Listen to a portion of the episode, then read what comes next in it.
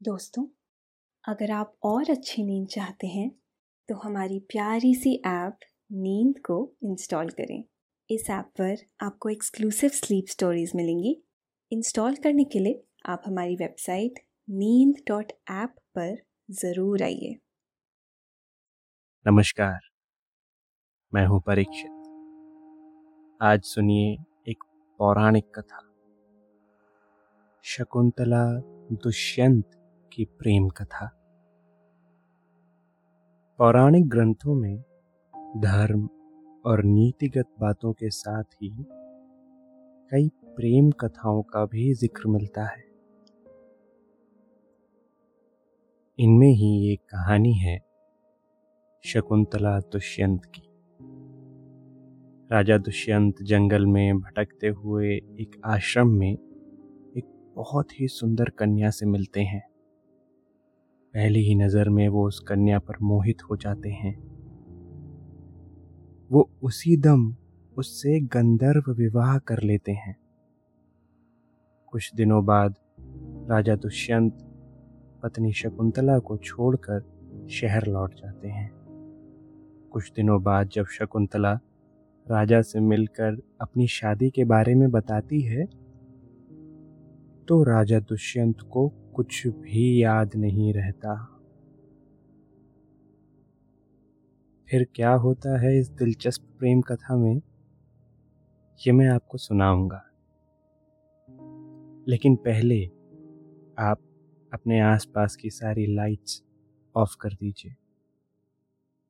आराम से लेट जाइए। अपनी आँखें धीरे धीरे बंद कर लीजिए। थोड़ा सा अपने शरीर को आराम दीजिए। थोड़ा और। अपने शरीर को बिल्कुल ढीला छोड़ दीजिए। कोई टेंशन नहीं। कोई तनाव नहीं। अपने दिमाग में चल रहे सभी विचारों को, चिंताओं को त्याग दीजिए। एक शांति सी महसूस करें। सब नेगेटिव पॉजिटिव विचारों को धीरे धीरे निकाल दीजिए।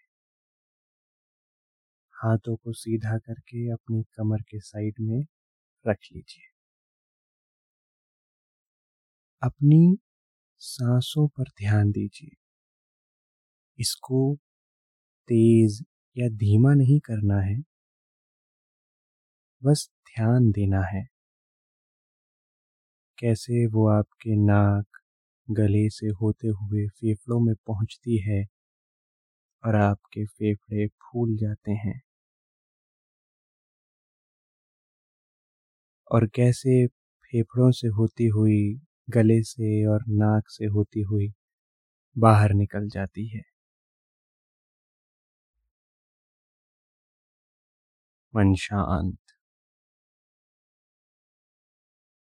एकदम शांत होता जा रहा है। आप बहुत अच्छा महसूस कर रहे हैं। खुद को काफ़ी हल्का फील कर रहे हैं। सब तरफ़ शांति ही शांति है। सुकून है। खामोशी है। महाराजा दुष्यंत एक दिन शिकार खेलने गए। जंगल में एक हिरन का पीछा करते हुए वो भटक गए। वो रास्ता तलाशते हुए महर्षि कर्णव के आश्रम पहुँच गए। राजा दुष्यंत बहुत थके हुए और बेहाल हो रहे थे। उन्हें जोरों की प्यास भी लगी हुई थी। आश्रम में उस वक्त महर्षि नहीं थे। उनके शिष्यों ने राजा का स्वागत किया और उन्हें सम्मान पूर्वक बैठाया। तभी दुष्यंत की नज़र पौधों को पानी देती शकुंतला पर पड़ी। शकुंतला की खूबसूरती पर राजा दुष्यंत मुग्ध हो गए। शकुंतला ने अतिथि को आश्रम में आया देखा तो पौधों को पानी देना बंद कर दिया। उन्होंने राजा को पानी और कुछ फल पेश किए। शकुंतला ने राजा को यह भी बताया कि उनके पिता महर्षि कर्णव आश्रम में नहीं है। राजा दुष्यंत ने शकुंतला से पूछा, देवी, तुम ऋषि की बेटी तो लग नहीं रही हो, फिर तुम कौन हो? कृपया अपना परिचय दो। शकुंतला ने जवाब दिया मैं महर्षि विश्वामित्र की पुत्री हूँ। मेरी माँ मेनका ने मेरे पैदा होते ही मेरा त्याग कर दिया था। संयोगवश उसी समय महर्षि कर्णव नदी की तरफ़ से गुजरे। उन्होंने मुझे देखा तो दया करके यहाँ ले आए। महर्षि ने बड़े स्नेह से मुझे पाला पोसा है। मैं उन्हीं को अब अपना पिता मानती हूँ। महाराज दुष्यंत ने पूरी बात सुनने के बाद विनय पूर्ण शब्दों में कहा, मुझे तुमसे प्रेम हो गया है। मैं तुमसे विवाह करना चाहता हूँ। शकुंतला ने शर्माते हुए कहा, महाराज मेरे पिता को आने दीजिए। आप उनसे ही ये प्रार्थना कीजिएगा। राजा दुष्यंत प्रतीक्षा करने को तैयार नहीं थे। उन्होंने कहा, राजकन्याएँ खुद ही अपना पति चुनती हैं। महर्षि कर्णव भी मेरे इस विचार से असंतुष्ट नहीं होंगे। शकुंतला भी राजा दुष्यंत की तरफ़ आकर्षित हो चुकी थी। उन्होंने राजा दुष्यंत का अनुरोध स्वीकार कर लिया। राजा ने उसी समय शकुंतला से गंधर्व रीति से विवाह कर लिया। कुछ दिन आश्रम में ठहरे। इसके बाद उन्होंने शकुंतला को वचन दे दिया कि वो जल्दी ही उससे विधिवत विवाह करके उसे राजमहल बुला लेंगे। जाते वक्त प्रेम उपहार के तौर पर शकुंतला को अपनी अंगूठी भी दे दी। कुछ दिनों बाद शकुंतला आश्रम के बाहर पति के ध्यान में बैठी हुई थी। तभी वहाँ महर्षि दुर्वासा पहुँचे। उन्होंने शकुंतला से महर्षि कर्णव के बारे में पूछा। लेकिन वो पति के ध्यान में मग्न। उसने उनकी बातें ही नहीं सुनी। न ही उसने उनका स्वागत ही किया। इससे महर्षि दुर्वासा को बहुत क्रोध आया। उन्होंने शाप देते हुए कहा कि तू जिसके ध्यान में मग्न है, वो तुझे भूल जाएगा। ये बात शकुंतला ने सुनी नहीं। लेकिन सखियों ने जब शाप सुना तो वो महर्षि दुर्वासा से क्षमा मांगने लगी। महर्षि दुर्वासा ने कहा कि शाप वापस नहीं हो सकता है। लेकिन उन्होंने शाप के साथ शर्त जोड़ दी कि कोई चिन्ह को दिखलाने पर महाराजा दुष्यंत को शकुंतला का स्मरण हो जाएगा। कुछ दिनों बाद महर्षि कर्णव आश्रम लौट आए। उन्होंने शकुंतला की सखियों से शकुंतला और राजा दुष्यंत के बारे में सब कुछ पता चला। इससे उन्हें प्रसन्नता हुई। उन्होंने कहा, महाराजा दुष्यंत, राजकाज में फंसकर शकुंतला के बारे में भूल गए हैं। उन्होंने विवाहित कन्या को अपने आश्रम में रखना उचित नहीं समझा। इसीलिए अपने दो शिष्यों के साथ शकुंतला को राजा के पास भेजा। रास्ते में शकुंतला गंगा में पानी पीने लगी। इसी बीच उसकी उंगली से अंगूठी निकलकर पानी में गिर गई। इस बात का शकुंतला को पता भी नहीं चला। दोनों शिष्य शकुंतला के साथ राजा से मिले। उन्होंने राजा दुष्यंत को महर्षि कर्णव का संदेश सुनाते हुए कहा,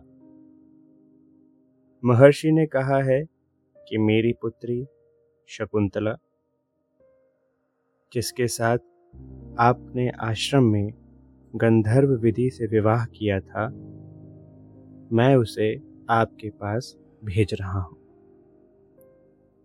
शिष्यों ने कहा आप अपनी धर्म पत्नी को स्वीकार करें और हमें आश्रम लौटने की आज्ञा दें। राजा दुष्यंत ने कहा, मुझे तो ऐसा कुछ भी याद नहीं है कि मैंने किसी आश्रम में किसी कन्या से विवाह किया था। राजा दुष्यंत की बात सुनकर शकुंतला को बहुत दुख हुआ। उसने कहा,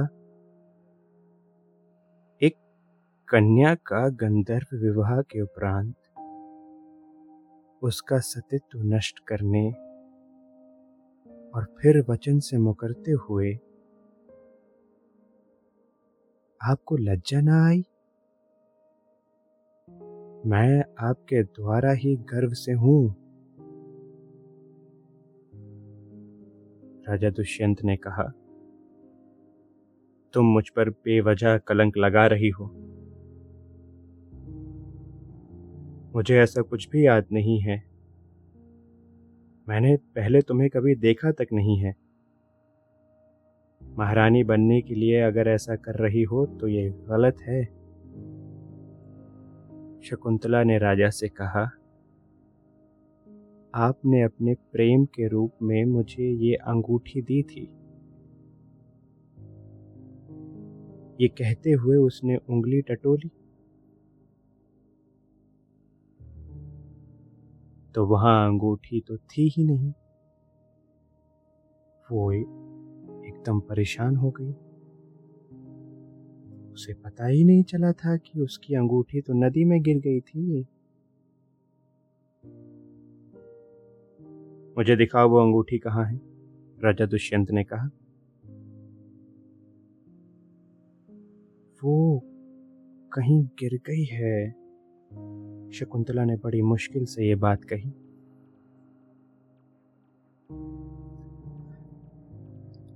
राजा दुष्यंत ने शकुंतला की कोई बात नहीं मानी। वो उसे किसी भी तरह से पत्नी मानने को तैयार नहीं थे।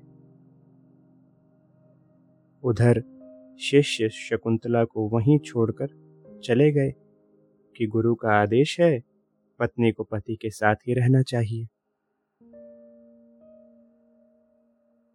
महाराज के व्यवहार से शकुंतला बहुत निराश हुई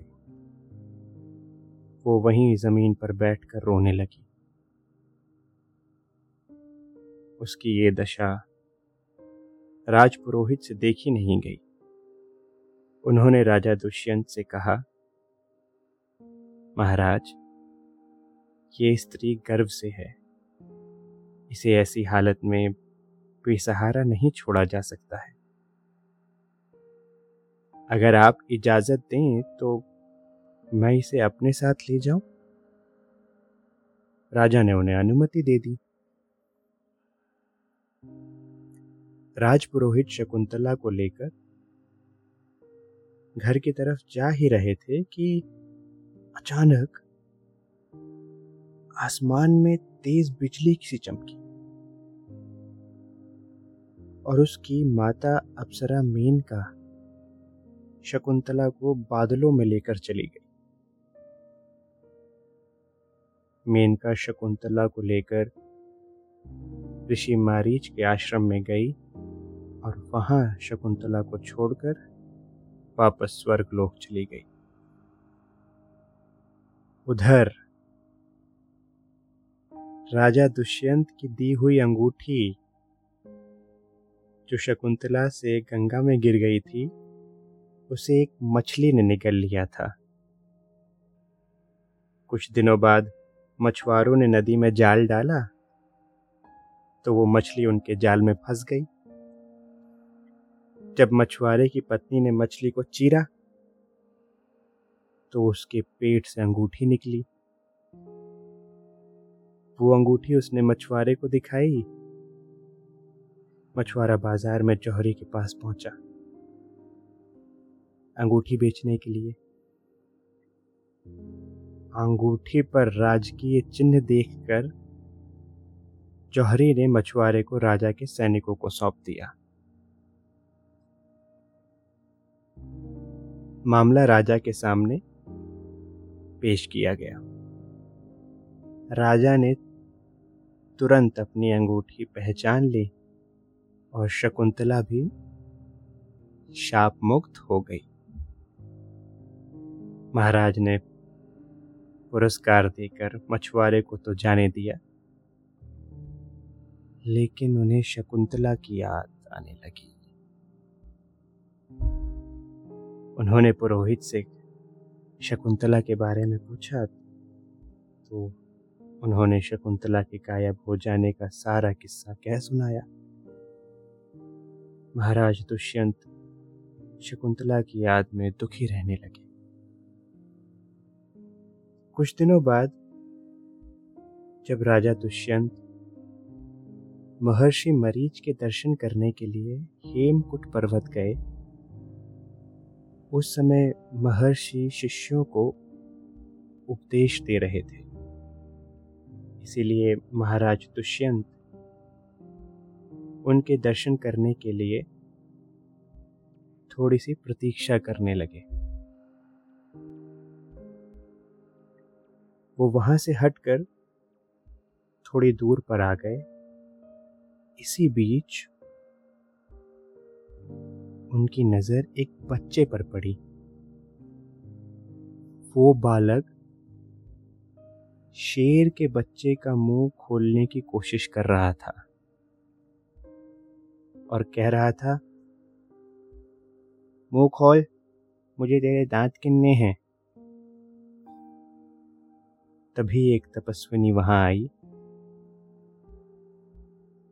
और बच्चे को प्यार से डांटती हुई बोली सर्वदम छोड़ दे इस बच्चे को।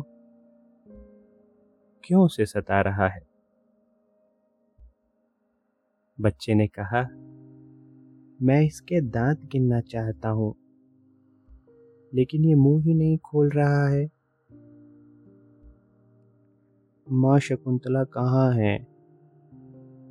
अचानक बालक शेर के बच्चे को छोड़कर उठ खड़ा हुआ और तपस्विनी के साथ चल पड़ा। राजा दुष्यंत बच्चे की माँ का नाम सुनकर चौंक उठे। राजा दुष्यंत ने बालक को गोद में ले लिया और प्यार से उसे तुलराते हुए मेरा बेटा मेरा बेटा कहने लगे। बच्चे ने कहा, मुझे बेटा मत कहो, मेरे पिता तो महाराज दुष्यंत हैं। तुम नहीं। राजा दुष्यंत ने कहा, मुझे अपनी माता शकुंतला के पास ले चलो। वो तुम्हें बताएँगी कि मैं कौन हूँ। बच्चा राजा दुष्यंत को लेकर माता शकुंतला के पास पहुँचा और पूछा, माँ, ये कौन है? और ये क्यों मुझे बार बार बेटा कह रहे हैं? दुष्यंत को देखते ही शकुंतला का चेहरा खुशी से खिल उठा। उसके मुख से सिर्फ़ इतना निकल सका, स्वामी, आप आखिर आपको मुझ अभागी की याद आ ही गई? राजा दुष्यंत ने शकुंतला के हाथों को अपने हाथ में लेते हुए स्नेह से कहा, प्रिय शकुंतला, मुझे क्षमा कर दो। उस समय मुझे कुछ याद ही नहीं आ रहा था। जब मुझे अंगूठी मिली, तब अचानक ही सब कुछ याद हो आया। बच्चा पिता की बातें ध्यान से सुन रहा था। उसने बीच में टोकते हुए पूछा, माता शकुंतला, ये कौन है?